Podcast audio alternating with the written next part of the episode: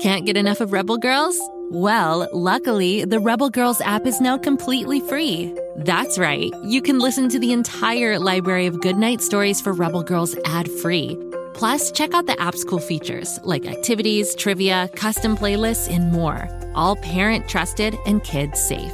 Find out more at rebelgirls.com slash audio and download the Rebel Girls app today. Thanks for listening. Once upon a time, there was a girl who dreamed of flying through the stars, who dared to resist injustice, who lived to a beat and a rhythm that was all her own. Her name was Chloe, Frida, Oprah, Celia Cruz, Josephine, Greta, Ruth, Alice. One day, she wondered could today be the beginning of something new? This was her one opportunity to do something, something big. So that's exactly what she did. Along the way, she discovered that she wasn't alone. Her body felt strong, her mind sharp. She was prepared to work as hard as it took. Her words were making a real change, and she felt powerful.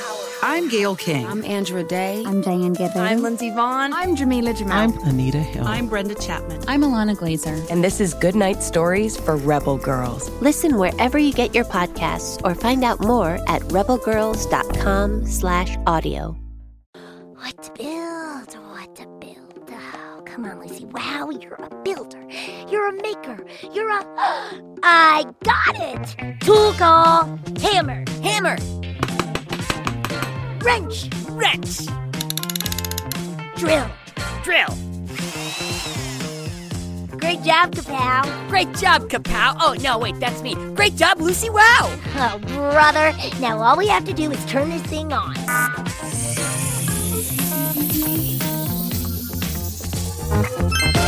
Let the show begin.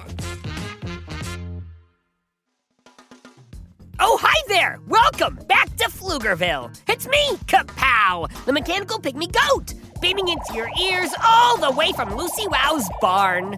I'm so excited for today's episode because it's a bit different than usual. You see, today we're taking a food tour through the ages. That's right! We're going to journey 6,000 years into the past to when one of the most delicious foods the world has ever known was invented.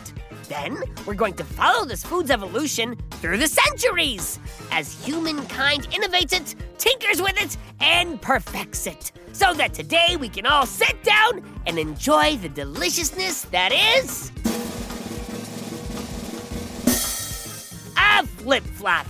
Mmm, flip flops. Whether between two slices of bread in a flip flop sandwich or sitting on a bed of lettuce in a flip flop salad, nothing makes the mouth water quite like the F to the L to the I to the P. Now, what's surprising is that this delicious food wasn't invented to tantalize the tongue.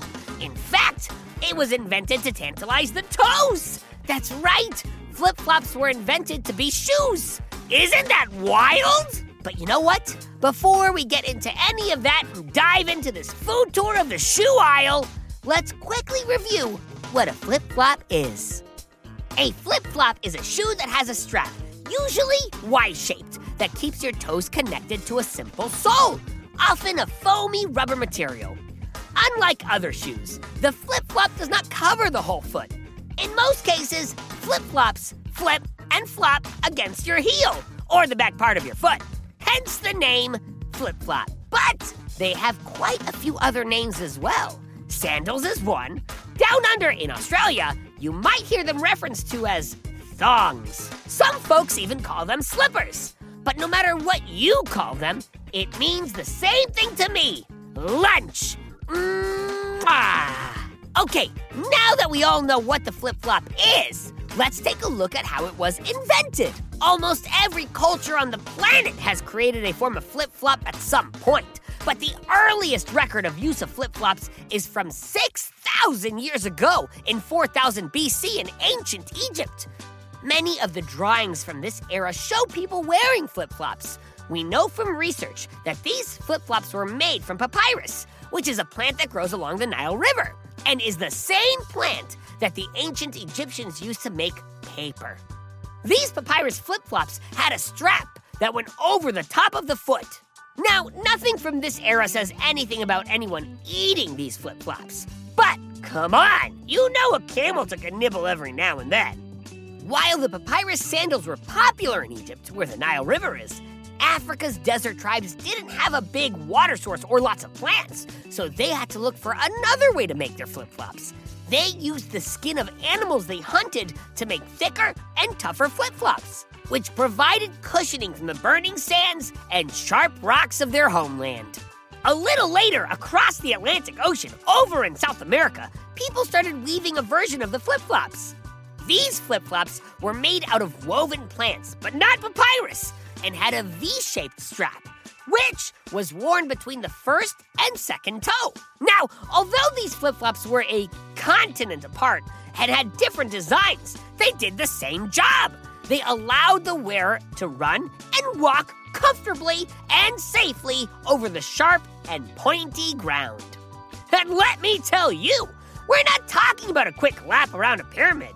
These ancient flip flops went the distance. In fact, some South American tribes are famous for racing over 200 miles in their sandals for fun. Wow! Talk about playing with your food. Oh, and don't forget Europe.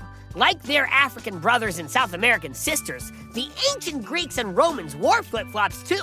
They preferred to make theirs out of tough leather, which would hold up during battle and athletics. That's right, war sandals! And while the Greeks wore the thong of their flip flops in between the first and second toe, Romans wore theirs between the second and third toe.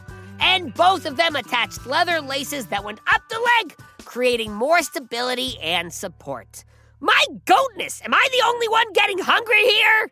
But as cool as all these versions of the flip flops were, the only style that would take over the modern world was the one they rocked in ancient Japan. In Japan, it's traditional to take off your shoes before entering a home. So, a comfy shoe you can slip on and off is very important. The style that rose to the top in Japan is called Zori and looks just like the flip flop you see around today. You probably even have a pair yourself. During World War II, soldiers who fought in the Pacific were able to pick up pairs of these Japanese Zori and bring them back home. These Zori flip flops became especially popular in Brazil, where they soon began producing flip flops made of rubber. These rubber Zori flip flops quickly became a favorite of surfers in California. And since California surfers are the kings and queens of laid back and cool, the flip flop became a stylish statement of that chill beach vibe. And just like a surfer on a wave, the flip flop rode this vibe to every corner of the world even to a place called Pflugerville, where a handsome goat with an eye for invention realized that a flip flop had another purpose altogether lunch! And the rest, as they say, is history. Delicious, delicious history. That brings us to the end of the show. Thanks again for listening. If you have any thoughts or questions about flip flops, me, invention, building, or Pflugerville, send it to kapow at gokidgo.com you might get your question read live on the show. I get a lot of excitement as Lucy Wow's sidekick. Sometimes it overwhelms me and I just, well, you know, faint. Well, today I got the most exciting news and I, and I, oh, easy kapow, deep breaths.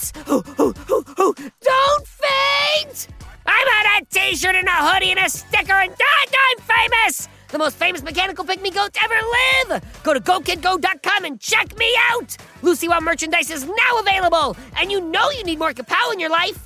Every Friday's listener mailbag. Now have yourself an inventive day. Make something, build something, go big, and then go bigger. Until next time, this is Kapow signing off. Go, kid, go!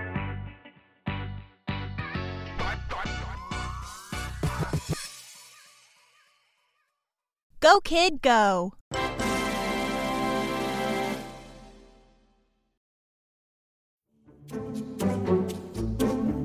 Do you like to laugh? Ah, who am I kidding? Who doesn't like to laugh?